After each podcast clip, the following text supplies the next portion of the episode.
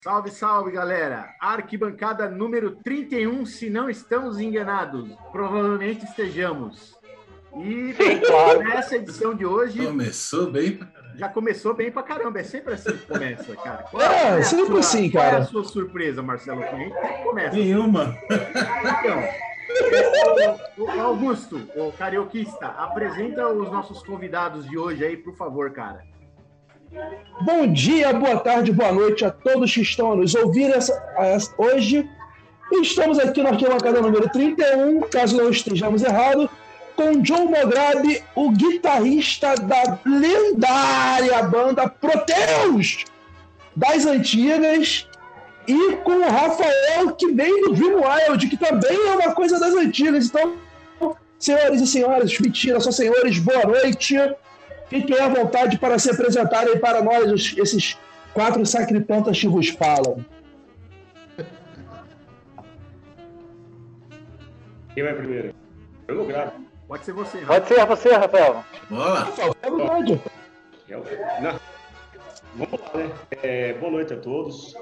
É- Eu, como é Rafael Dano, sou um empreendedor é, aqui da cidade de Sorocaba e baixista da banda Dream Wild, que não é exatamente.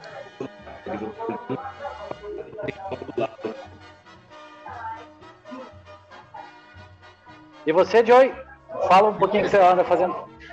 De Sorocaba, é, Sorocaba, quem não, não conhece, é São Paulo, cerca de 100 quilômetros de São Paulo. É, tem outra profissão, eu sou jornalista, na verdade, né? Sou baixista da Wild, toco aí na, aqui na região mesmo, muita coisa aí. Na Dream Wild agora desde fevereiro desse ano. Agora na pandemia estamos seguindo aqui já então é isso aí. Fala aí, Joe, se apresenta pra gente, por favor. Vamos lá. Pessoal, boa noite. Obrigado pela presença, obrigado pelo convite. Obrigado a todos, né? Ah, sou guitarrista, toquei no Proteus, uma honra, né? Foi uma coisa maravilhosa. Tem muita coisa para falar, né? E, pô, é uma honra a gente falar de música, né? Num- numa fase tão esquisita do planeta, né? A gente falar de música é um caminho para, para sair em pé, né? E estou honrado de estar aqui para falar sobre o passado, sobre música, sobre a cultura, o que vocês acharem legal, sobre o futuro, acho importante para a galerinha, né? É, como é importante para os mais novos, né? Para frente. Estamos aí, aula de guitarra, tem um monte de coisa para falar. Estou na mão de vocês. aí. Legal, legal. Legal. Vambora! Assim, para começar o arquibancada do metal, gostaria de saber qual que é o time que vocês torcem, se é que vocês torcem para algum. Exatamente. Você, Joey, qual time que você torce, cara?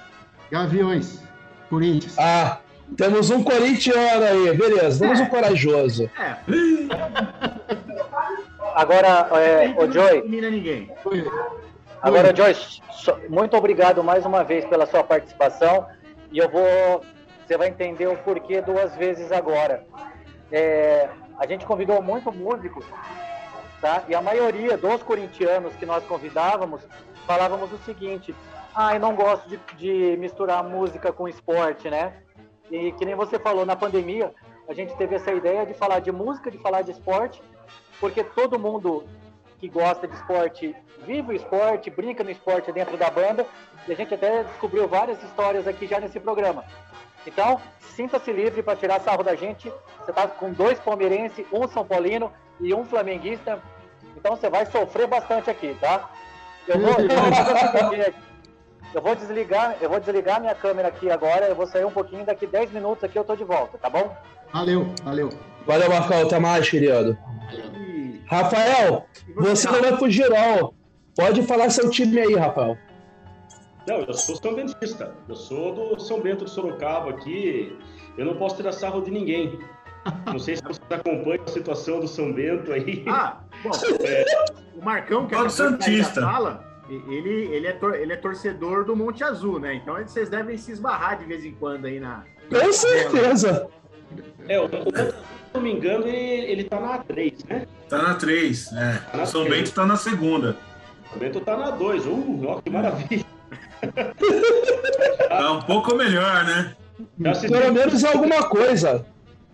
É, o São Paulo já esteve na segunda divisão do Paulista também, embora alguns não admitam, né? Prove. Prove. Consegue provar nem o Mundial? Não, os caras jogou a segunda 31 é divisão. pinga. Não, os caras jogam a segunda divisão, mas dizem que não caíram. Ah, cada uma, hein? É, é o famoso payday, mas não fui eu. É mais ou menos isso. Saque, saque arroba federaçãopaulista.com.br. Vamos lá. Vamos lá, galera. Vamos, começar, aqui, ga- falando, falando de Vai. futebol, né? É, queria, eu queria saber aí do, do, do, do, do Joey aí, como é que ele se tornou corintiano, se ele tem alguma história bacana para contar aí sobre algum, algum momento no estádio vendo o Corinthians, algum nervoso, alguma briga. Eu, eu sou da Bela Vista, né? Eu, muito pequeno, a família foi morar na Bela Vista, perto do Vai Vai, reticências. Aí no gueto, Aham. no gueto, mas assim, vou abrir meu coração para vocês. Eu nunca tive aquele, não sei se eu vou decepcionar vocês, aquele veneno pelo futebol, aquela, eu nunca tive, né? Então, vou dar uma de, de babaca aqui. Tenho irmãos espetaculares músicos palmeirenses, são paulinos, né? E eu vou na vibe do vai cair um pouco de rebeldia já, né? Eu vou na vibe um pouco do país, né? A gente deveria ter uma seleção brasileira melhor, um gerenciamento melhor do esporte. A gente deveria não exportar tantos talentos. A gente deveria ter um esporte limpo, né? Por exemplo, eu não, não vou viajar, mas além eu- fiz outros esportes, né? Eu fiz artes marciais um tempo e artes marciais me ajudou muito na música, Pô, legal. né? para meditação, para concentração. Então, se o Brasil tratasse melhor o esporte, em vez de criar as rixas, talvez a seleção ia estar bem melhor, né? Eu não entendo muito, não entendo muito de futebol, mas depois daquela porra daquele 7 a 1 aquela foda que a gente É. tomou, tem um aluno meu, puta, aquilo Mas né? fica Caralho. tranquilo, Joe. Aqui ninguém entende de futebol mesmo, assim. Ah, Ninguém é Exatamente, fanático. cara. Aqui a Acho gente gosta de zoar um com o outro. é isso aí. Eu, foda-se. eu, eu também eu não entendo nada de futebol. Em compensação de guitarra, eu também não entendo porra nenhuma. Então tá tudo Tá tudo em casa, pô. Engana bem, foi falar a verdade. Engana? Mas olha só, eu ia falar, tem um aluno que ele a trabalho ia muito para a Alemanha. Aí eu falei para vocês que tinha aquele negócio do 7 a 1, né? Esse aluno meu, ele falou para mim, Joey, fala para mim quantos estádios ou ginásios o Bayern, não a seleção, o Bayern de Munique tem. Eu falei, Rodrigo, puta, não, não imagino, cara, não tenho ideia. Não, chuta. Eu falei, sei lá, uns. uns eu- a gente no Itaquerão aqui, né? Que foi uma coisa até meio. que eu não achei muito interessante, foi meio polêmica, né? Eu falei, sei lá, eles devem ter sete. Ele falou, Joey, só e o Bayern? Só o Bayern tem 20. Puta. Então é foda. Então aqui é um clima meio esquisito e a gente fica correndo sozinho, chegando em terceiro. Um país de 200 milhões de habitantes podia ter uma puta seleção top de linha e a gente não ficar falando que o focinho de porco não é tomada e ser um pouco mais positivo, né? Na... É. Isso é um lamento, né? Mas assim, mas até essa rebeldia do caralho, desculpe. Não, imagina. Falei. I- Inclusive, eu não posso deixar de abrir Falou um tudo. para fazer uma piada em cima disso. Porque você ouviu bem, né, Augusto? O Bayern tem 20 ginásios, cara. E tem um time aqui no Brasil que diz que é o time com a maior torcida e que não tem estádio. Pode isso? ou- Não, diz, diz não. Diz não. Está provado que o meu Mengão é o time com a maior torcida desse país. Mas realmente não tem estádio. É Porque a Gávea não é conta, irmão. É isso. Faz Ah, olha só, parte. Corinthians também não tem. São desabrigados. A gente tem a Gávea, a gente tem a Gávea, irmão. A gente tem a Gávea lá e tá Ah, tranquilo. ali- aquilo ali é um galinheiro, né? Vamos falar a verdade. Galinheiro, o cacete que o Metallica já tocou lá, porra. Talvez a única coisa boa que tenha passado por lá. Talvez a única coisa boa que tenha passado por lá. Agora, e falando Ah, é em bem provável. tem Pode estádio, ser, bem possível. Falando em time que tem estádio, eu acredito que São Bento tem um estádio, né? Opa! E aí, o São Bento tem estádio? Tem estádio aí em Sorocaba, São Bento? Tem, mas não é o que a gente usa para jogar. né? Só um parênteses na conversa. Se o Joey Mograbi não entende nada de guitarra, eu vou desligar aqui agora e vou embora, porque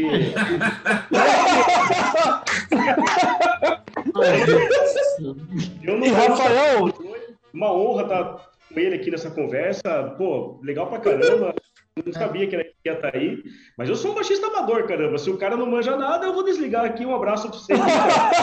Mas ninguém aqui manja E- de nada também, cara. Ninguém aqui É isso aí, vai. Somos todos estudantes. Somos todos estudantes. Tá tudo certo. Todo mundo eternos estudantes. Agora, Somos todos eternos estudantes. É isso aí. Não, agora Mas o. Diga, Rafa. Ah, Não, o São Bento ele tem um, um estádio que ele usou até os anos os anos 70, se eu não me engano, tá? Eu não tenho, na acho que se eu não me engano até 77, 78, numa, num bairro bem tradicional aqui de Sorocaba, mas era aquele estádio pequeno, alçapão, para pouca torcida, né? Que hoje Qual o bairro de Sorocaba? Oi? Qual era o bairro de Sorocaba que era o estádio? Vila Hortência. Na Vila Hortência? Isso, um bairro de espanholada ali, um bairro extremamente tradicional. É, o São Bento surgiu ali, Maneiro. Jogou ali até o final dos anos 70, né? E aí a prefeitura construiu o SIC, né? O Estádio Walter Ribeiro, e o São Uhum. Passou os jogos lá, tá? O, o, o, o estádio Humberto Reale, que é o do São Bento, ainda existe, mas assim, é só para treinamento, é um CT hoje em dia, né? Uhum. E o estádio que a gente usa aqui é o da prefeitura, que é um estádio que eu, eu particularmente acho ele muito bonito. Vocês podem procurar depois aí foto, é estádio Walter Ribeiro. Ele tem capacidade aí, hoje com as regras atuais aí, para coisa de acho que 15 mil pessoas, alguma coisa assim, né? É, talvez até um pouco menos, 12 mil. Embora a gente saiba que no passado colocou 30 mil, que era aquela coisa de, né, todo mundo de Ah, pé, sim. ali, a gente Qual que é a capacidade? A capacidade é o que cabe. A capa- Exatamente. Há controvérsias. Há controvérsias. Qual a controvérsia, Fim, que existe nisso, cara? Cara, eu já assisti um jogo na Javari, mano, com, sei lá, acho que tinha 10, 12 mil, cara. Eu tava Ah. de lado, tava de lado, assisti de lado o jogo. Tanta gente que tinha. A época que tinha os jogos bons da Copinha, né? É, se jogava mais no, no, é, no- nos estádios do, do- do da cidade de São Paulo, né? Então jogava muito Uhum. no Nacional, é, na, na, é, na Rua Javari, jogava no, no Canindé, e só a final ficava para o Paquembu, que é, o, que é até hoje, né? Mas já, cara, eu devo estar devo tá exagerando, mas é por aí.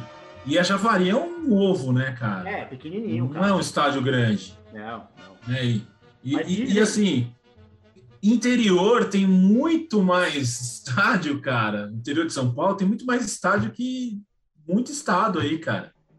Interior, toda cidade tem um, um- um- time local com um puto estádio. Itu tem estádio, Sorocaba tem estádio, é, Jundiaí, daqui onde eu tô falando, tem estádio. Porra, é só você aí, cara. Campinas tem dois, entendeu? Então, é, é isso, cara. Bauru É, tem clube estádio. cresce tem um estádio, né? Porra, todo, todo clube Ah. centenário ainda, né? Já estou até vendo a piada chegar. Não, não Já é estou piada, até vendo a piada chegar. venérico. Aham, aham. venérico. A- Mas, Rafael- Falando, falando em, em- em time, é, é, Uhum. vocês, por exemplo, tanto o Joey quanto o Rafa, vocês teriam um, um momento especial que você, puta, esse dia foi louco, esse dia aqui foi foda, esse jogo aqui foi de lascar. Alguma coisa na memória vocês têm aí? Quando vocês pensam em futebol? Ah, eu tenho, viu? Eu tenho um jogo do acesso do São Bento. Não sei se vocês, o quanto vocês conhecem do São Bento. O São Bento chegou na Série B recentemente, né? Sim. Embora ele nunca tivesse um tamanho para isso, a gente sabe, assim, não estou falando em tradição de camisa, estou falando em estrutura mesmo, né? O São Uhum. Bento nunca foi de Série B. Mas chegou por méritos e, e teve um jogo que foi, que foi São Bento 3, Sertãozinho 3. Isso daí foi em 2013, foi quando o São Bento, ele era uma fórmula maluca de campeonato lá, da terceira divisão paulista, que o São Bento sobrou na primeira fase, mas chegou na, na, segunda fase ali, podendo ser eliminado com um empate, dependendo de umas, umas combinações, né? Mas aí, ao longo do jogo, a gente assistindo o jogo no estádio, ouvindo outro jogo que eu não lembro qual era, Somento tomou 2 a 0 do Sertãozinho e a gente empatou 2 a 2 O Sertãozinho marcou 3 a 2 e a gente empatou 3 a 3 já nos acréscimos do jogo. Com o resultado combinado, o São Bento acabou passando de fase, foi campeão da Série A3 e depois desse, desse título da Série A3, ele foi subindo. Ele conquistou vaga no, no Brasileiro da Série D, subiu para C, chegou na a gente chegou na primeira divisão paulista e ficamos nessa boa campanha até 2018, né? Isso tudo começou nesse São Bento e Sertãozinho, que foi em 2013, foi um 3 a 3 assim que o narrador da, da rádio nossa aqui da cidade, né, o Nilson Duarte, é, vocês podem procurar aí, procurem São Bento e Sertãozinho, Rádio Cruzeiro do Sul, vocês vão ver a emoção do cara narrando, assim, é... Ele chorava narrando, ele chorava narrando, sabe? Porque foi um jogo tenso, e esse jogo marcou muito para mim. Pô, legal. Sertãozinho que tem estádio, viu? Que tem estádio. Que tem, tem estádio. estádio. Tem estádio. E o São Bento, inclusive, ele chegou a subir para a primeira divisão do Paulista. Ele ficou um tempinho na primeira, não ficou? Ele caiu agora, não foi agora que ele caiu? Ou se eu tô enganado? Ele, em 2013 ele conquistou o acesso para A2, né? Aí ele já subiu para A1, disputou 2015, 16 e 17 na A1. Aí a gente em 18 caiu. Não, não, minto, minto. Ele ficou ainda até 2019, né? Aí começou o declínio, né? Em 2019 a gente foi rebaixado no Paulista, foi rebaixado no Brasileiro e daí foi ladeira abaixo. A gente ainda conquistou no, na pandemia um acesso meio que na, né, na sorte, porque os outros times se desmontaram e o São Bento acabou voltando. Mas disputou, fez um, montou um time ridículo, fez um campeonato ridículo e caiu de volta. Agora a gente está na A2 e na Copa Paulista. A gente não tem nem Série D mais porque o, a espiral de decadência ali foi uma coisa absurda. O São Bento estou mesmo numa assim, não tem o que estanque, né? A gente conseguiu terminar a Copa Paulista, que é um torneio fraquíssimo, na penúltima colocação geral do campeonato. Né? Caramba. Mas até agora. É 2019 estava A Copa Paulista é o que dá acesso à Série B, né? É, mas é, é, é, que os clubes, é, eu entendo, né, que os clubes menores, eles sofreram mais na pandemia, né, cara? Então, Cacete. Se os grandes sofreram, os menores mais ainda, né? E, e você, Joe? E, e você, Joe? Você tem alguma história, cara, de... de, tava, de... Tava até procurando no Google, porque, assim, eu, como falei para vocês, não acompanho muito o futebol, né? Mas assim, já peço desculpa a vocês porque vocês sabem minha idade, né? Relaxa, relaxa. História antiga, eu toquei na happy hour da Arca de Noé, né? Vocês estão ligados. ó, eu te digo mais, ó. Então, aproveitando o gancho, então. Tocou na introdução tocou, do dilúvio. É, se você tocou, se você tocou no happy hour da Arca, então com certeza o Marco César estava lá para fotografar. Com certeza. fazendo resenha. Tava fazendo resenha. Com certeza ele tava lá. É verdade. É muito tempo, mas eu lembro, eu lembro do jogo depois do jejum de vinte e tantos anos do Corinthians, né? Ah, isso é legal. Que quase explodiu a Bela Vista, meu irmão, né? E pelo que eu tô vendo, eu confesso que eu não acompanho muito. Aí eu, para não ser babacão, eu digitei aqui. Parece que foi, foi 1977. Foi. 87. É, digitei certo. Então, essa essa lembrança, porque ali, independente do time, né, cara? Mas assim, vocês Sim. imaginam o bairro ali enrugou o sinteco do negócio, sacou? Foi, foi puta, meu, foi foda. Implodiu a Bela Vista lá, foi os caras chorando três dias ali, né? Então foi muito interessante, né? Foi muito emocionante, foi demais, foi demais. Sim. Tem reportagem disso até hoje, né, cara? Que esse jogo, assim, embora tenha sido um campeonato paulista, esse jogo ele mexeu com o país, né, cara? Ele não mexeu com a cidade de São Paulo, com o estado de São Paulo. Ele mexeu com o país, né, cara? Então qualquer é, um dos... aí fala isso, cara. Um dos recordes de público, inclusive, no Morumbi. Sim. Esse é o jogo do Basílio? Do gol do Basílio. O terceiro jogo. Foi o terceiro jogo do, da final do Paulista. Hum. É inesquecível. inesquecível. É. Maneiro. Maneiro, maneiro. Interessante saber. Mas, João, você comentou aí que você, é, você não é do futebol, você é das artes marciais. Qual arte marcial que você praticava? Eu fiz várias, né? fiz judô, fiz karatê, taekwondo. Eu fiquei muito tempo sem praticar artes marciais, aí eu voltei com. Cara, eu acho que eu estava com quase 50 anos, eu voltei pro karatê Kyokushin, que é um karatê de contato, né? Aham. Uhum. E, e assim, nas artes marciais, tem a coisa da concentração e da meditação, porque assim, em termos de artes marciais, eu apanhei pra caceta, entendeu? Eu não sou. Cara, eu não sou foda na parada, não é, não é a questão, mas assim, para minha evolução musical, eu tive uma evolução um pouco solitária, sair de casa, porque a família, que nem muitas famílias, tinham medo de o cara ser músico com razão, né? E, sei lá, a gente vive num país que nossos amigos engenheiros, advogados, dentistas falam que é difícil. Aí você vai falar para sua mãe, para seu pai que você quer ser músico, puta, minha mãe ficou loira de olho azul, né? Falou, você tá louco. e aí eu tive que, que sair de casa, começar do zero. E aí eu acho que as artes marciais representaram muito, né? Eu acho que a parte do karatê foi a mais o Kyokushin, que é, um, é uma arte marcial não melhor que nenhuma, mas ela tem muito daquela coisa militar, né? Então eu lembrei de uma história engraçada pra caceta, rapidinho. A gente estava numa última aula antes do Natal. E aí chegou um cara lá que foi fazer a primeira aula nesta última aula do semestre letivo lá. Começamos a fazer o aquecimento, tal, o braço, pé, levanta aí, começou chute. E a figura começou a se cansar Aí ele falou, pô, sensei, tá cansando? Eu falei, fudeu, né? Será que dá para eu parar porque eu tô cansado tal? Aí, em homenagem ao, não vou falar o nome, nem, nem esqueço o nome, 500 chutes com cada pé antes do Natal. Caralho. Então o cara Caralho. Tem, é muito louco, mas assim, é, é muito legal, né?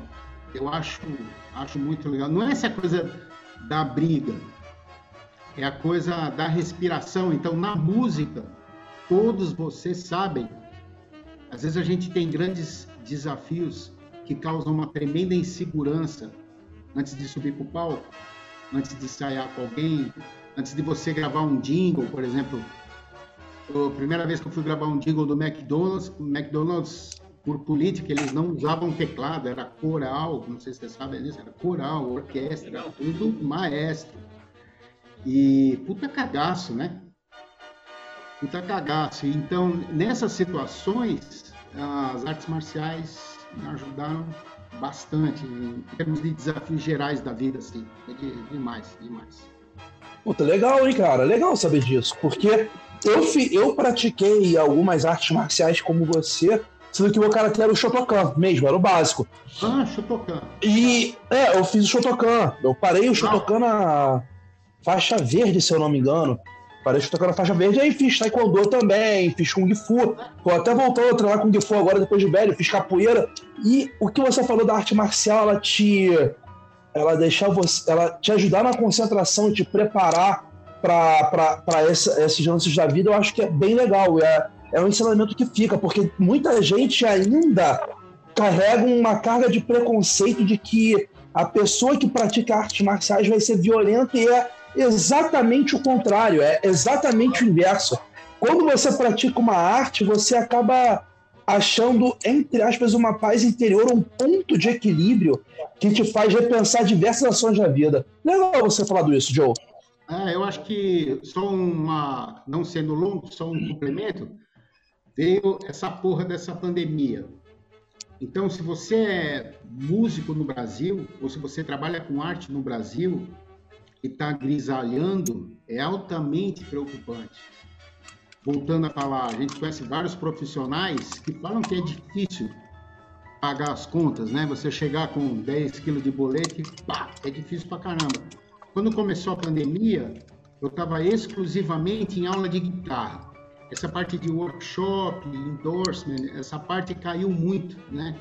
Então fiquei mais em aula mesmo. Quando veio a pandemia, veio um puta de um cagaço. Então, aí vem essa parte de, de artes marciais, talvez o Augusto, eu acho que ele quis dizer isso, é, entra você se apegar às suas compensações, pensar assim que tem pessoas altamente vulneráveis, né? Tem uma crueldade social, né? Famílias que dormem no mijo, né? Foda, né? E então aí você respira, se apega às compensações, você fala não, eu vou eu vou reagir positivamente, vou tentar ajudar. Eu, graças a Deus, a gente conseguiu ajudar algumas pessoas ainda, né? E entrei no estou concluindo, entrei no online e descobri um negócio ferrado de aula online, depois da pandemia. Eu já dava aula por e-mail, aí entrei nessa plataforma Hotmart, tá, que vocês devem conhecer, que é demais. Hotmart Sparkle, obrigado. É demais. E isso aí foi, eu devo muito às artes marciais, tudo isso aí, com certeza, com certeza. Legal. E, e você, Rafa, você batia uma bolinha, praticava algum esporte? Aí eu jogo. Alterou o corpo. Ah, tá, beleza. Não, Não, eu- você falou que já. Eu ia sacanear que alterou o corpismo também conta como esporte. Eu, eu jogo Aí. futsal, sou péssimo. Eu jogo por diversão.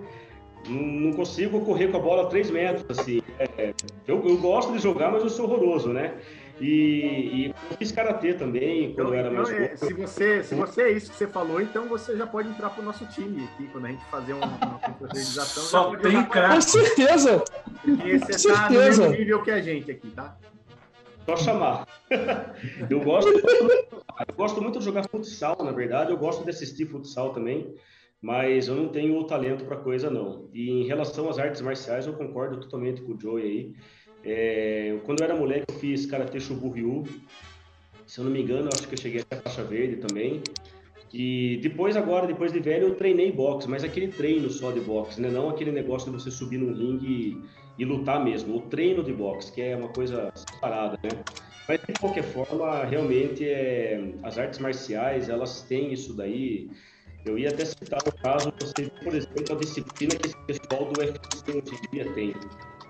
Uma coisa assim, né, quem acompanha os bastidores do UFC, não só a luta, o dia da luta que passa na televisão, é, tem muito treino ali por trás daquilo, tem muita dedicação daqueles caras. Eles fazem treinos em várias escolas diferentes, várias, várias, é, fugiu a palavra, não é escola, é, caramba, academias. Dojos? Oi? Dojos? Você ia falar dojo? academias, né? E realmente as artes marciais, para quem para quem sabe usar ela com inteligência, né? Não aquele cara que é o tonto da balada que quer aprender Muay Thai para arrumar treta, né? que não passa do imbecil. É, a, a arte marcial ela realmente ela ajuda muito nesse sentido. Eu também gosto bastante. Mas hoje em dia não. Hoje em dia eu só faço, só jogo futsal mesmo e bem mal. Porra, Normal. tá. É, tipo assim, jogar futebol, pelo menos joga. Jogar mal, fecha com a gente que tá tudo em casa. Pode jogar mal, né? Quem sou eu para não poder, né?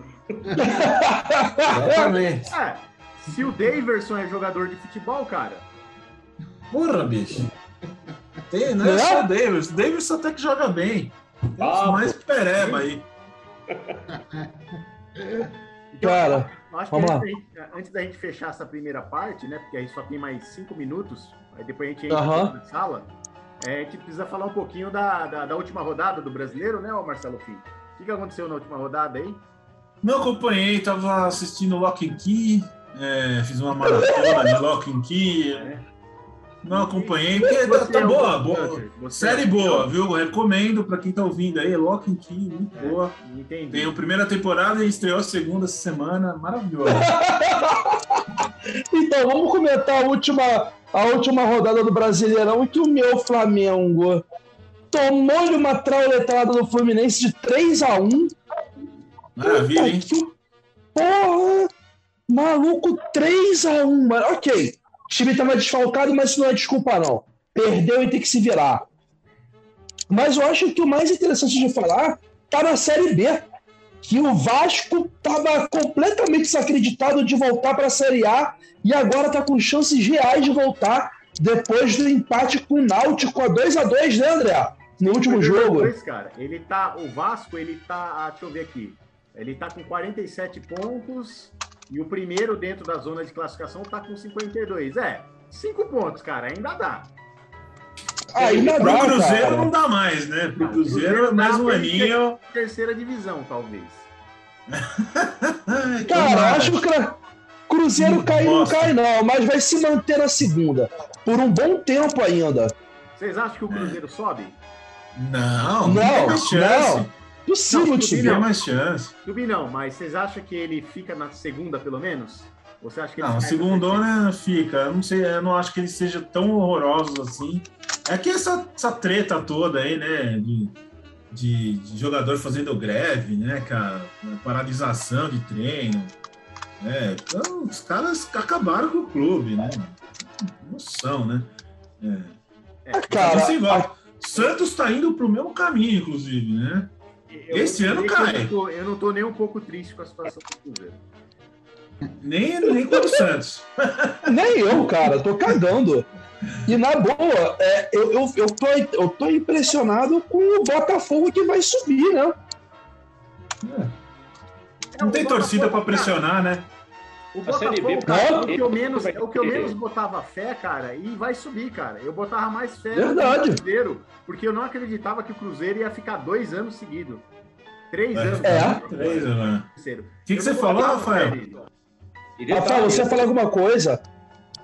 Não, eu, eu primeiro citei que eu acho que a Série B tá muito mais legal de acompanhar que a Série A. Também acho. Tá muito melhor, assim, em termos de competição, essa coisa toda, né?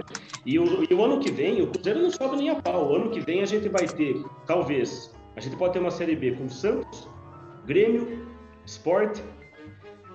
E aí, como é que sobe? O Vasco eu não sei se sobe, o Vasco tá- É, a gente não. O Havaí O Vasco tá ali.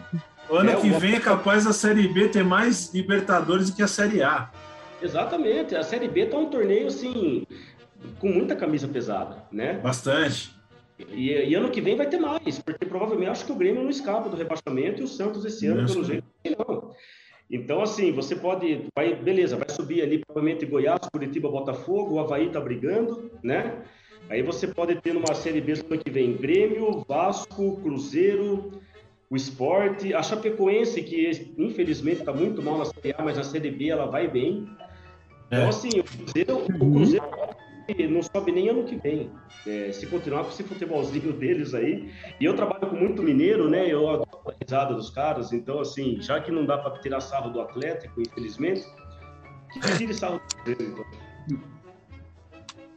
Com esse. Aí, galera. Só um, um, um, um- um aspas aqui engraçado que eu vi agora. Hum. É, com esse lance do, do aumento que teve hoje na gasolina, eu acabei de ver um meme aqui, nego usando no Twitter. Agora é real, estou desesperado. A coxinha da Graal tá mais barata do que a gasolina. É, amigo. O bagulho tá feio, hein? Caralho. Caralho. Aquela merda, hein? Gasolina na cara da porra, hein? Ah, louco. Maluco. Eu tive que falar isso pra vocês agora que eu, eu, eu tava segurando o riso, cara, aqui. Esse dado é preocupante. Esse dado é preocupante. Demais. Porra, velho. Sempre que eu vou aí pra São Paulo, eu gosto de fazer essa viagem de ônibus. Eu gosto mesmo, cara, me amarro. E eu vou de ônibus para na Graal de Resende, aqui no Rio. Sendo que a Graal de Resende tem um McDonald's logo do lado, assim, do lado de fora. Maluco, eu sempre saio, vou no McDonald's, compro aquele sanduichinho, tipo, que é baratinho, compro uns dois, três e volto pra dentro da Graal pra comer. Melhor coisa. Melhor coisa. Porra, brother! Grau, você deixa um. Deixa um rim lá. Porra, maluco, deixar a alma lá dentro e a comida não é maneira, mano. Não dá. Não ca- dá. Um café, uma coxinha, um bis, 88 reais. É, muito, Pode crer. Muito fora, né? Muito fora, né? Muito fora da realidade. Cara, Vamos- demais, vamos lá, vamos lá. Vamos, vamos, vamos, Vamos, vamos, vamos, pra vamos cima? indo? Vamos indo, vamos indo. Vambora. Vamos indo. Joe, Joe, meu va- querido Joe. Manda. Peraí, Martão. vamos falar. Você na década. Ô, ô Marcão, peraí. Fica na moral. Oh, oh, oh, decide aí, né? Decide aí. Pô. Fica na moral aí, tu acabou de chegar, eu que vou fazer as paradas aqui, irmão. Ó, Joe, você na década pô, de cagou na mesa do 80, patrão agora, hein? Caralho. Você, na década de 80, foi guitarrista do Proteus, uma banda que tocou bastante pelo, pelo, por- pelo Brasil, cara. Pode começar a falar aí a experiência. É, a experiência foi. É, é difícil até é, falar tudo, porque foi a experiência foi muito grande, muito positiva. Não teve. Não tiveram pratica, praticamente não tiveram experiências negativas, né? Eu acho que nessa época que o Proteus tocava muito, a gente tocava. Não era difícil ter semanas que a gente tocava duas, três vezes, né? Tinha muito som, tinha rock and roll, palco, sangue, coisa de verdade mesmo. Opa, o Rafael aí. Aí, beleza. Beleza, beleza. Beleza, E- vambora, vai. Então, Por quê? naquela época tinha muito som, né? Tinha muito som. Então, o que que acontecia? Eu eu já dava aula de guitarra antes do Proteus existir. E aí eu tinha conexão com outros estilos. Eu no começo da minha carreira eu tocava soul numa casa noturna. E aí o Ciro a gente se conheceu, o Ciro e o Alex, não sei se vocês sabem, o falecido Alex, o Alex ele faleceu de leucemia, o baixista, há uns anos atrás, Puta, que merda. né, barra pra cacete. E aí eles me conheceram num anúncio de primeira mão, eles foram no Souza Lima, onde eu dava aula, e aí eles acharam que ia dar um, um, um som legal tocar com eles, e, e foi demais, eu aprendi muito com eles, assim, foi a gente ah, não, não tem como evitar, né? Inevitavelmente tinha uma coisa, um sentido brasileiro na música, as letras em português. E eu tinha contato com outros estilos e a gente começou a tocar muito, assim. É, a gente teve uma época que talvez vocês não, não saibam, né? Era para assinar um contrato com a Warner, era para ser uma coisa grande, né? E no fim a Warner não quis, né? Porque a Warner, a parte da a parte comercial das gravadoras, não só da Warner na época, eles tinham um preconceito do cacete. Eu tô sendo educado falando tinham, tá? Uhum. Preconceito do cacete em relação a metal e rock and roll, né? E talvez o Ciro cagou de rir. Eu falei, eu acho que eu queimei nosso filme lá naquela reunião, porque a gente foi ter a reunião e um cara um pouco não muito educado, né? Os caras eram meio, né? Meio nariz em pé, né? Ele falou: a gente queria que vocês tocassem um mais comercial, a gente queria que vocês tocassem uma onda do Lulu Santos, uma onda do! Titã. É, e, e assim, o, o som, até eu conheço muitos deles, né? A gente acabei conhecendo eles, né? Sim. E, e- mas assim, a gente tinha a vibe que vocês devem ter ouvido, a vibe que a gente tinha de tocar. E aí, a, a, aonde eu comprei um pé na bunda nessa reunião, eu falei pro cara assim, o White Snake não é comercial? O Iron não é comercial? Na época? Eu Falei, que comercial? Sim. Eu falei, pô, traz o White Snake aqui, põe no estádio pra você ver quantos dias você vai lotar. Titãs, desculpa, cara, som é som, gosto é gosto.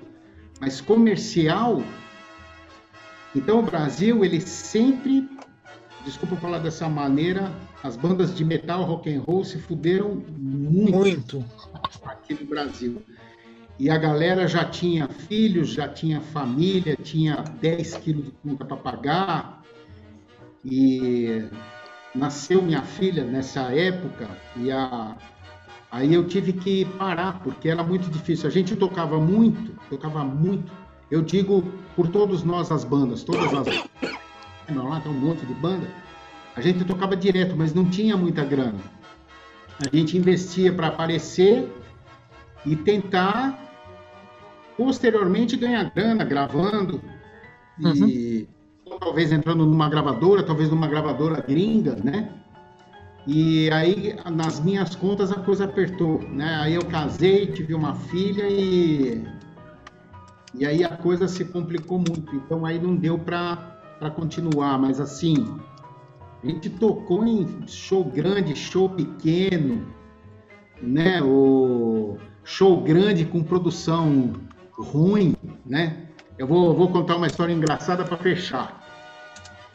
Vocês não vão acreditar nisso, mas nós estamos falando o quê? De anos 80, né? Vocês Sim. são tudo moleque. Olha só. Obrigado verão... pelo moleque.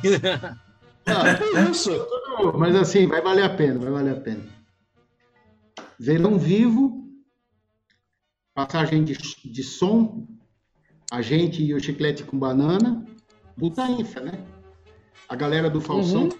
palco, o PA, tá uma puta de uma produça Aí a gente, à tarde, vocês imaginam a produção que é necessária para fazer um show desse, né? Aí estou falando com vocês como é que era atrás. É isso que às vezes as pessoas não sabem, né? Então, Ciro, vai lá, passa a voz. Aí o Ciro foi lá. Alô? Alô? Puta, um retorno horrível, né? Caixa de batata, né? E aí, horrível. Aí o Ciro assim. Ei, será que dá pra você pôr mais, mais delay? Aí o cara lá do outro lado, do outro lado na areia. Alô? Alô? A mesma merda. Você pode pôr um pouco mais de delay, por favor? Alô? Alô? Aí eu mesmo som uma bosta do caralho, aí vem um cara correndo assim, que era o Geleia, que era um técnico de palco lá da Globo, famoso pra caramba. Eu não sei se vocês vão acreditar nisso. Aí ele entrou no palco, foi no microfone do Ciro. Ô fulano, delay é eco, delay é eco. Puta merda. Caralho. Vocês têm uma ideia. Cara. Caralho, velho, caralho. Aí, aí, a gente pega, independente do estilo, né? Você pega o Andreas Kisser, puta, é, é, cortou-se um mato do caralho para acontecer alguma coisa, né? Era as festas de aniversário de cidades.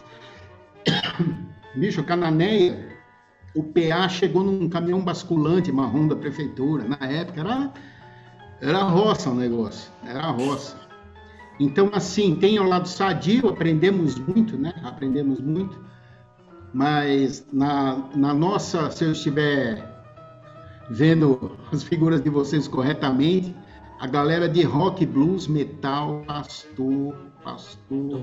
Bastante. E aí, se vocês ouvirem o Faísca e o Mozart, eu até tenho vergonha das minhas histórias. Ali a coisa foi muito feia, né? Então, é isso. Essa, a primeira lembrança do protesto. Mas foi maravilhoso, maravilhoso. Mas, agora, agora eu vou te falar, na época que eu lia um adolescente, que eu lia a revista Metal, né? Sempre gostei muito de hard rock, sou muito hardeiro. E eu lembro certinho quando vi uma propaganda: somos brasileiros profissionais e capazes, Proteus, que era a propaganda, acho que da demo de vocês, que era o lema de vocês. E dias depois, no YouTube da época, quando vocês forem tocar no Boca Livre do saudoso Kid Vinil, né? E daí esse você, Joey, você dedilhando, começando a tocar Você Está em Mim, eu falei, que caralho, o Ciro totalmente Paul Stanley, né? É, não, não tinha como falar que ele não é influenciado pelo Paul Stanley. Só um detalhe, a gente convidou, a gente convidou o Ciro para estar tá aqui hoje, né? Ele com, ah, a, agenda, com a agenda dele, ele fez graça para não vir, né? Então, ele deve então, estar ocupado. Não, deve estar ocupado. Né? Então, o, o, eu lembro aquilo e, e, sempre foi demais. E hoje você me respondeu porque eu apenas duas bandas da minha infância que eu não tenho registro físico, né? Que uma é o Proteus, que hoje você explicou por que vocês não têm disco gravado, né? E o Ozone, as meninas do Ozone. Elas tocavam bem pra caralho. A gente fez muito show junto, inclusive, com o Ozone. Teve um show que foi a gente, o Ozone e o Dominó. Você já e... pensou? Muito louco. E aí a, a, o Dominó muito no começo e o pessoal, eles fizeram no, no, Autódromo de Interlagos, né? E eles ficaram preocupados, falaram, puta, não é ninguém, é um lugar muito grande que não sei quem arrumou. Chapou o negócio.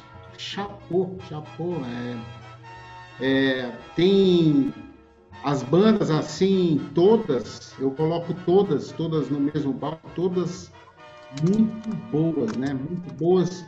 E éramos muito unidos, né? Eu não sei se você sabe, por exemplo, o Centúrias era o quarto subsolo da época, né? Era o Podreira. E eu tocava em um monte de shows do Centúrias. A gente tocava junto. Então a gente não tinha essa coisa, não, a gente é mais pesado. Você tinha, tinha no, no público e não sei se eu estou enganado, algumas revistas às vezes deixava transparecer que a gente não, não nos gostávamos, a gente era muito, muito unido, muito, muito. Ia um na gravação do outro, via produção, e a gente, cara, nós lutamos bastante para fazer alguma coisa mais pesada no Brasil, viu? Lutamos, lutamos, mas era difícil, foi difícil. Né? E aí, Rafael? E aí, Rafael, deu, deu para deu para ver um pouco a história que você tem pelas costas aí? Você lembrava do Proteus ou não? Lembrava, lembrava sim. Ele falou, citou o Centúrios aí também, que eu conheço. Só que eu entrei no meio da conversa aqui, eu tava sem o link. Não, então, tranquilo. Não, tinha, tranquilo. Acabado de começar, tinha acabado de começar. Tinha acabado é. de começar quando você entrou. É, e eu tenho, eu tenho uma, eu tinha uma coisa comigo, é, que agora você também, Joey, mudou a minha opinião, que eu achava que o Proteus sofria um certo radicalismo com o pessoal mais extremo da época, cara. Mas era, era, era assim, eu acho que eram algumas revistas e o público. Mas a relação nas bandas, as bandas eram muito, bo eram muito boas. Por exemplo, o, o Centúrias é só um exemplo. A gente vivia junto, vivia juntos. Agora, tinha alguma coisa assim de, de, das revistas que, vou falar educadamente, educadamente, atrapalhou um pouco. Em vez de ajudar a sonzeira no geral a, a decolar mais, atrapalhou um pouco. Atrapalhou um pouco. Então, assim, a, você via lá fora não sei se vocês lembram das revistas gringas, as francesas. As a Circo, a Circus, a Metal Hammer. Os juntos, os caras andavam juntos, todos juntos, bebiam juntos. Um som nada a ver. Outro tinha um puta de um cabelo chabisclé lá, o outro um cara metal, os caras tomando. E, né? Um, um, que nem a gente falou do bloco anterior, um é Corinthians, outro é Palmeiras. E...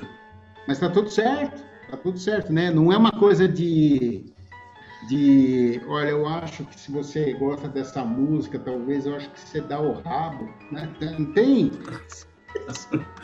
esse papo, né? Mas, mas, faço as brincadeiras válidas. Não partindo para agressão física, acho que tudo é válido. Mas é, mas existe muito, existe muita idiotice dentro da música. No Brasil, o, Brasil, o próprio brasileiro ele é preconceituoso com música. É. Eu trabalhava em loja, vinha um cara assim, não, tem um amigo lá, quero sacanear ele trabalhando em loja de disco. Vou sacanear o cara no amigo secreto, me dá um disco de viado aí. O que é disco Mas, de viado? Assim, não é? Ó, eu não quero, não, não quero politizar, porque não Sim. é a vibe da nossa reunião. As pessoas não nascem assim. Sim. Uhum. Então, quando a gente fala de música, fala de cultura, é uma coisa muito séria. Exatamente. Eu acho, porque assim, nós sempre fomos, ah, dá para falar na primeira pessoa do plural, nós sempre fomos assim, ah, esse, eu como carne, ele não. Ah, eu torço pro Palmeiras. Ah, ele não. Mas a gente saía junto sempre. a gente fazia show, cada um com a camisa de um time. Eu tenho uma relação. Beleza. Muito, né, eu, tenho uma relação, eu tenho uma relação muito estreita com um cara que me deu aula, que é o, o Mozart Mello, São Paulino. Puta, a gente se dá bem pra cá. O, o Mozart assim, é uma relação meio. Se ele tomar cerveja, é um mijo. É muito próximo o negócio. A gente se dá bem, temos negócios juntos, né? E, então a pessoa não nasce com isso, né? E aí eu não quero polemizar, tem umas coisas externas que atrapalham as evoluções, tanto da conversa anterior do futebol, como da música. Nas artes e etc. Não, eu acho, né? Não, não quero nem fritar muito. É uma opinião mas, particular. Mas a, a, gente, a, gente vê, a, gente vê muito, a gente vê muito isso, até quando a gente vai atra, atrás de, vamos falar assim, dos convidados aqui, sabe? Aquilo que, que eu comentei contigo, não, ah, não quero misturar futebol. Pô, tudo é arte, tudo é cultura. A gente, quando, a gente, quando inventou isso aqui, inventou porque a pandemia estava um pé no saco, ninguém aguentava de casa. Eu liguei para os amigos, falei, vamos juntar e falar um montão, um montão de groselhas, que assim, que daí assim a gente conhece, por exemplo, o Dream Wide que, tá começando, tá começando agora, quer dizer, acaba começando agora, que eu falo assim, a ser conhecido. É, encontra você que é uma puta de uma, uma lenda. É, pô, ô, ô, ô, velho, você é um puta produtor, você sabe disso, velho. Você, é, você é referência. Eu, eu lembro, é, quando eu contei para meus amigos da, da minha infância que eu estaria com você, e todo mundo, e todo mundo falou, a gente não conhecia vocês como formação, né? Pra gente era o guitarrista do, do status quo do Proteus né? Que a gente comparava com o Rossi lá, né? Que eu falo. A gente dedilhava, assim, é, e era um, um som interessante, né? E para vocês é, do Dream Wild, quando você vê uma referência dessa, conta essas histórias e você tem a tua cena atual que a gente vive. Né? Eu falo, eu, eu vivi os anos 80 comprando discos. Morava no interior, não tinha tanto show. Mas você se imagina três bandas só com uma grande lotar o Interlagos, cara? Você imagina isso hoje? Ah, é, é assim, são, são mundos diferentes, né? A gente aqui, é, o, o Dream Wild é uma banda de, na verdade, o Dream Wild tem 25 anos já, tá? É, não é uma banda da nossa cena aqui, da região de, de Sorocaba e cidades da região aqui, é uma, é uma das pioneiras, né?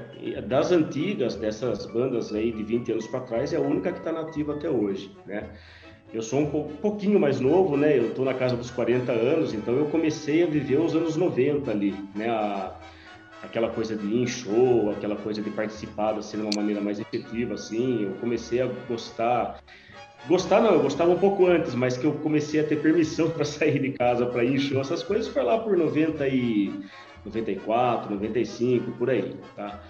E, assim, uma coisa que fica, né, que a gente percebe que existem em vários nichos, vamos colocar assim, é essa bobagem aí de, de achar que, que rola rixa. E, na época, a internet, em 90 e pouco, ela até existia já, mas ela era muito precária ainda, era Sim. só uma pessoa que tinha e, e a gente não tem essa quantidade de sites que tinha hoje, muito menos é, WhatsApp e tudo mais, né? Então, por exemplo, a, as próprias revistas participavam disso daí um pouco, né? Você comprava lá a Top Rock, a Rock Brigade, a Metalhead, é, eles tentavam meio que segregar, vamos colocar dessa maneira, o rock do heavy metal e tudo mais. E queira ou não, época eram formadores de opinião. Né? Essa porra vende, velho. Essa porra vende. Exato. E, e era assim, você é um moleque de 12, 13 anos, você lê o que, o, o, que você imagina ser um cara muito mais velho que você lá, que conhece muito mais quando você pega essa idade, escrevendo um certo assunto, você fala, pô, então ele tem razão. Né? Demora um pouco para você ir adquirindo o seu senso ali de, de, você ter a sua análise, você ter a sua opinião. Eu vou, né? eu vou... Acabou se atrasando muito com isso por causa de, de, de bobagens, assim. O que o Joey falou aí é na prática a gente tinha isso, né? Eu comecei a tocar em bandas aqui, eu sempre fui um cara do underground aqui, é, a gente tem aqui um certo reconhecimento local, Sorocaba e cidades da região de Sorocaba, né? Sorocaba é um existe uma região chamada região metropolitana de Sorocaba, né? Que é que são cidades em volta aqui. E todo mundo se dava bem, né? Não tinha muito isso, mas era pregado um pouco essa coisa aí da, de, de separar. Não, mas esses caras não são heavy metal, eles são hard rock. Isso daí acabou atrasando um pouco a gente, né? A gente que eu falo, todos nós, é, como um todo, a cena como um todo, vamos colocar assim. Porque você imagina, se num festival enorme o cara não sabia a diferença de delay e eco, você imagina o underground aqui como é que funcionava a coisa, né? Então, para rolar um show de metal era uma coisa assim muito mal vista. É, eu- a situação piorava ainda. Eu acho que o metal, o metal eu convivi muito com o Centúria, as outras bandas de teste mesmo, a gente convivia mesmo. Era muito mais difícil. Então a gente tem nesse nicho de geração de cultura, não querendo discordar de vocês, às vezes a gente fala assim, ó, pô, mas a revista ela faz uma polêmica, ela faz uma polêmica e vende muito. As revistas quebraram Sim. há muitos anos. Há muitos anos. Então, isso não é uma coisa que, eu digo no sentido comercial, que vira. Não vira você criar esse tipo de, de coisa. Então, talvez agora com a internet, não sei se o Rafael vai concordar, talvez seja um pouco mais fácil, um pouco mais livre e as cabeças um pouco mais arejadas, aí a coisa tomara. Eu torço muito para virar, por exemplo. Eu vejo assim, de coração, vou falar, de coração. Para o Brasil ter uma banda que seja podreira de metal em inglês virar é muito, é muito importante. É muito importante, porque tenta mexer na cultura de um país de primeiro mundo, pra você ver. Se os Sim. caras não vão arrancar sua pele. Vai lá mexer com uma banda de metal, com um museu, com uma orquestra. Vai fechar o tempo. Então a gente não pode ter, é, não pode deixar de ver isso, de dar esse valor. É muito importante bandas de metal, e digo metal tipo terceiro ou quarto subsolo, porrada mesmo, para falar, para não ficar assim, a gente vê o país que a gente tem e vir, não é preconceito que eu vou falar, isso vem os caras no pau para ficar falando eu te amo, né? É. Foda. Agora, agora, a gente gosta aqui de, de criar o caos, ô Joey, e você já vai entender, mas é o caos, caos no desafio. E assim, Chorei. é, Tandar, agora, agora eu vou te desafiar aqui, que a gente quer, a gente só gosta desse tipo de coisa. Você vai chegar na sua banda, você vai mandar lá, não tem, não tem conversa. E vai combinar com o Joe depois e vai fazer um cover do Proteus. O que, que você acha? Puta que pariu. Adorei, cara. A reação foi a melhor já, cara. Eu acho que todos, a, reação do Rafael agora foi tipo. Puta que pariu. Foi a melhor, cara. Meu. Você consegue ou não? Só para contextualizar. Vamos lá. É, Uma coisa, preciso falar uma coisa, hein? Preciso falar uma coisa. Aquela roupinha do caralho que a gente usava era um patrocínio de uma loja. eu vou só contextualizar para vocês entenderem a- o, tamanho do pepino que vocês estão me arranjando. Ah, É, eu, tô a, eu entrei em fevereiro numa banda de 25 anos de existência. hum, Tudo bem que a gente se conhece há 20 anos, né? Eu era de outras bandas, os caras me conhecem e tudo mais, mas assim, eu sou o novato ali. Então já tem essa daí, que eu fico numa situação meio delicada. E assim, é, nós somos em cinco, os cinco, cada um mora em uma cidade. hum. A gente Caralho. consegue. É, é, eu, eu sou o único que mora em Sorocaba, o outro mora em Votorantim, o terceiro em Araçoiaba, o outro em Boituva, o outro em Piedade, que são todas cidades da região, mas tudo separado por 50 quilômetros uma da outra aí. É longe. Que E a gente. É, para ensaiar é um parto, bicho. A gente tá focando aí na gravação e no- na gravação do disco que tá saindo, né? Mas assim, é, tem um prazo para isso? Vocês vão querer um retorno? Como é que funciona? Não, Eu não, não, não. A gente quer. É o seguinte, é o Senti seguinte. firmeza no cara, hein? Não, é o seguinte. Eu eu- senti firmeza. Gostei, gostei. A gente, a, a gente quer o seguinte, a gente teve o de Castro aqui, outra ícone dos anos 80, e deu, o, o nosso amigão que estava aqui deu uma afinada de gravar junto. Vamos no português, claro. Agora a gente, agora a gente quer saber se o, você tem uma lenda aqui. Daí vocês podem combinar aqui, É. o, Joe, o Joey te manda a base para vocês fazer. Temos internet. Hoje, hoje acho que é muito mais fácil, né, Joey? Você, como produtor, participar dessa música, e se é que você gostaria de participar, né? Uma honra, uma honra, uma honra. Aí, meu irmão. Aí, meu irmão. Vou Não, e lançar é- ideia pros caras. Vou lançar ideia pros caras, sim. A gente vai gravar um cover do Proteus. a gente Beleza, pode. Rafael.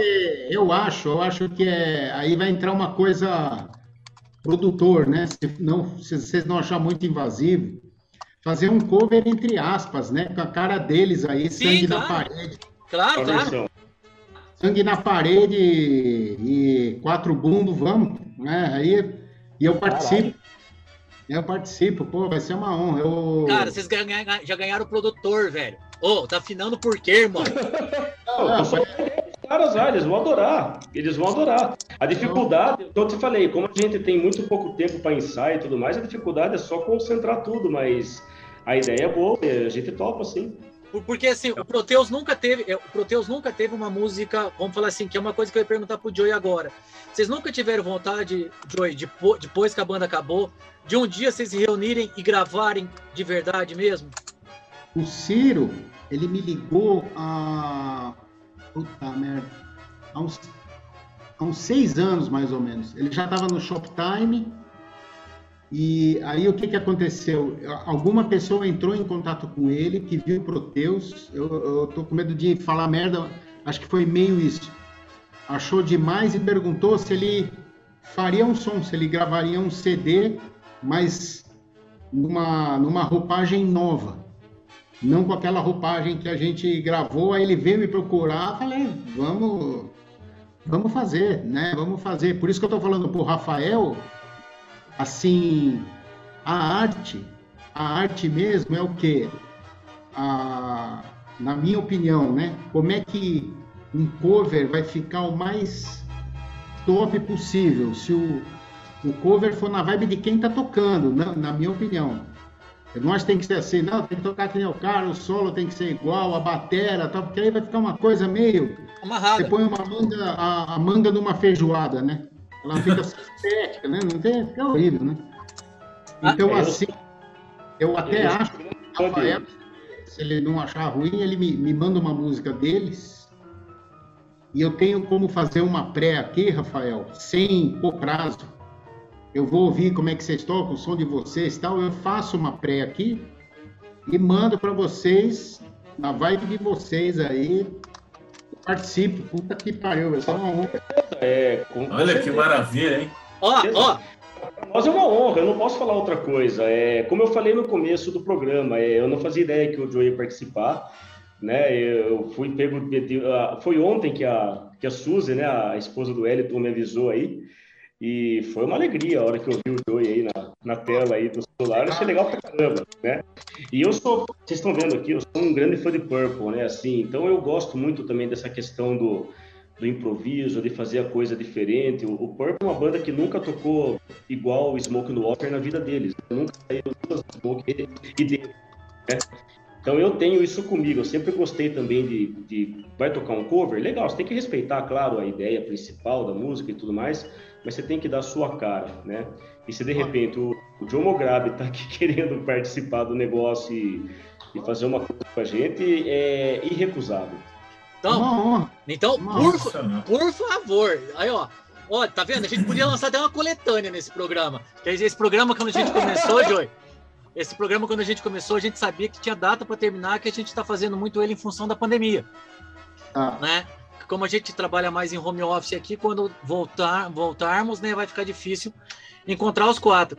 Mas eu já vou dividir o palco com uma banda, nós já vamos assistir é, um jogo de futebol junto. O que, que a gente já conseguiu fazer nisso aqui? E, e para convidar até você, Joe, a gente vai se encontrar, os quatro, cada um aqui é de uma cidade, nós vamos se encontrar aí em São Paulo em dezembro. Então eu vou te mandar o convite, se você puder participar lá com a gente ao vivo, vai ser uma honra.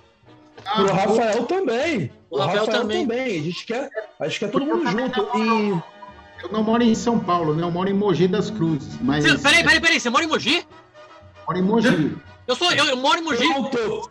Agora fudeu de vez. Ah, fudeu. Eu moro em Mogi, seu safado. Eu Eu- moro em Mogi. Quinta-feira tô no Ugão, só pra você entender. Na, na verdade, tem um grupo, mas tem um grupo que ele mudou para a mesma cidade que você, Joey. Exatamente. Toma cuidado, hein, Joe? Abre seu olho, hein? Eu moro em Mogi, André, mano. Eu moro aqui, cara. Porra, André. que honra. Que honra. Um dia se viu um gordinho narigudo, te, se, se a gente se encontrar, vou falar, sou eu, sou eu. Ah, vamos. Ah, eu, eu- você já tem meu e-mail. Não sei se todos vocês têm. A gente combina, a gente combina. E vamos para São. Paulo. Se for o caso de fazer em São Paulo, que faz em São Paulo. Aí, ó. O André, o André quer fazer uma pergunta aí. Faz aí, André. Ah, na verdade, eu ia falar um pouquinho do Dream Island, né? Que o ia falar um pouquinho. Ô, Marcão, você vai abrir uma terceira sala ou não? Não, já, já, já foi bastante tempo, né? Os convidados estão cansados. Se for, a gente faz outro dia. Não, deixar o espaço Deixa agora aí parte 2, né? É, Rafael. Porque um daí, pouco- aí, só pra você entender, aí o Rafa tá fudido, né, velho? Que ele vai ter que participar de novo. Você entendeu? E se ele falar que o não posso gravar um cover, ele tá fudido com nós, velho. Coitado do cara. Não, vai ser legal. Fala, fala, fala como é que você entrou no Dream Wild, cara? Porque você entrou esse ano na banda, não é isso? Foi, foi. É, bom, ah, eu conheço, como eu falei, né? Eu conheço os caras aí há, sem exagero, há 20 anos, né? Porque quando, quando você tem 15 anos, um cara que tem 5 anos a mais que você faz uma diferença enorme, né? Um cara de 15 para um cara de 20 é uma diferença enorme. E, e os fundadores do Dream Wild, que são os dois guitarristas, né? Que eles são, eles já eram caras mais velhos ali da cena. Então, quando eu estava começando a gostar de metal, começando a frequentar os shows, o Dream Wild já existia já era uma banda estabelecida. Então, foi sempre uma banda que todo mundo aqui na região de Sorocaba, Votorantim, que é a cidade natal da banda, é uma banda que todo mundo aqui gosta, respeita, admira e tudo mais, né? É, aí eu, eu tive outras bandas né, ao longo desses anos, é, Father Carros, a Fire Diamond, Maligna, todas aqui regionais mesmo, né? E de uns três anos para cá eu estava totalmente parado. Eu estava assim, só. Eu, eu, cheguei a criar um projeto meu, é, como hobby mesmo, que eu gravei um disco e fiquei assim, mas sem banda, sem nada. E em fevereiro eles entraram em contato comigo. O baixista, que era o Cezão, saiu, né? É, e eles me perguntaram se eu queria entrar na banda. E, e eu, na primeiro, num primeiro momento, eu dei uma negativa para os caras, porque eu falei, bom, ah, pessoal, eu trabalho em outra cidade, eu trabalho em Barueri, né, que fica na de São Paulo, 80 quilômetros daqui. Eu trabalho em Barueri, eu tô com pouco tempo para lidar com banda, até por isso que eu tô parado e não sei o quê. Daí os caras, oh, se liga, meu. Todo mundo aqui tem filho, todo mundo aqui mora longe, todo mundo aqui tem emprego também, a gente tá todo mundo na mesma pegada. Vamos tentar? Aí a gente fez uma reunião igual a gente tá fazendo aqui hoje, foi, foi, foi por Skype, se eu não me engano. A gente se conversou, né? Como eles já conheciam eu de, de outras bandas, eu já conheci os caras também. Fechou. É, foi uma conversa de Skype, sem, sem ensaio, sem nada. Eles precisavam fechar, ter um baixista, porque eles já tinham um CD pronto para ser gravado, que é o que está sendo gravado agora, né? Ao longo da pandemia aí. E isso foi lá por fevereiro. Em abril a gente foi conseguir fazer o primeiro encontro mesmo da banda, que a gente gravou ali um, algum, algumas sessões de estúdio para a prefeitura de Votorantim, né, que era um projeto da prefeitura. E agora, finalmente, agora a gente tem um show marcado já para novembro, e então agora a gente está fazendo ensaio para tocar, né? É, agora realmente a banda está é, engrenando mesmo como uma banda desde o começo da pandemia aí. Mas foi isso, foi basicamente uma reunião de Skype em fevereiro que. E com o cover do Proteus vocês vão ficar foda, velho. então, galera, infelizmente tudo que é bom chega ao final. Eu quero agradecer muito a presença de você, Joe, a sua também, Rafael. Cara, foi uma honra. Antes de, de eu chamar as considerações finais, eu só quero tirar uma dúvida contigo, Rafael, porque eu conheço Sorocaba, eu acho essa cidade maneiríssima. E o Iron Dog ainda existe? Putz, cara, você me pegou. Mas eu acho que não mais. Ah, que merda! Eu acho que não mais. Eu acho que não mais. O Iron Dog fechou. Mas tem, mas tem a panificadora real lá para nós comer uma, uma coxinha de catupiry Exatamente. e tem a costela do japonês. E tem a costelaria do japonês. Tem, tem. A costela do japonês e a real, isso ainda tem, mas o Iron Dog não existe mais, não. Agora, uma coisa tradicional que a gente faz, aquela foto. A fake selfie. A fake selfie, todo mundo fazendo pose aí pra gente. Que vai pro Instagram de todo mundo. Um, dois, três e. Pera aí, deixa eu ver se foi, deixa eu ver se foi, que é sempre assim. Gente, eu só, eu só tenho a agradecer. Muito obrigado mesmo. Muito obrigado. obrigado. É, Joey, uma honra e uma honra falar com o Mogiano, mais um Mogiano que participa do programa. Esse programa foi do cacete, porque tem dois Caras de Mogi, então, mogianos. Deuses. Tinha que falar uma vez. Valeu. Rafael, alguma coisa aí para falar? Só agradecer vocês aí, foi muito legal participar do programa. Tomara que possa participar de novo um outro dia aí. É, são dois assuntos que eu amo: música e futebol. Eu gosto muito e dá para falar de tudo isso daí sem idiotice, sem preconceito, sem Yeah. bobagem. Boa, boa. Boa. Boa. E é isso. É um prazer Galera. participar com o Joey aí. Valeu. Beleza, e corre, Valeu. e corre atrás do cover, meu irmão, que nós vamos cobrar vocês, viu? Tá bom. Então, o e-mail tá aí, o e-mail tá aí. Estou à disposição. Estou à disposição. Obrigado, Boa. Galera. obrigado, Joey. Maravilha. Para todos vocês que ouviram a gente até agora, muito obrigado e até a próxima. Próximo.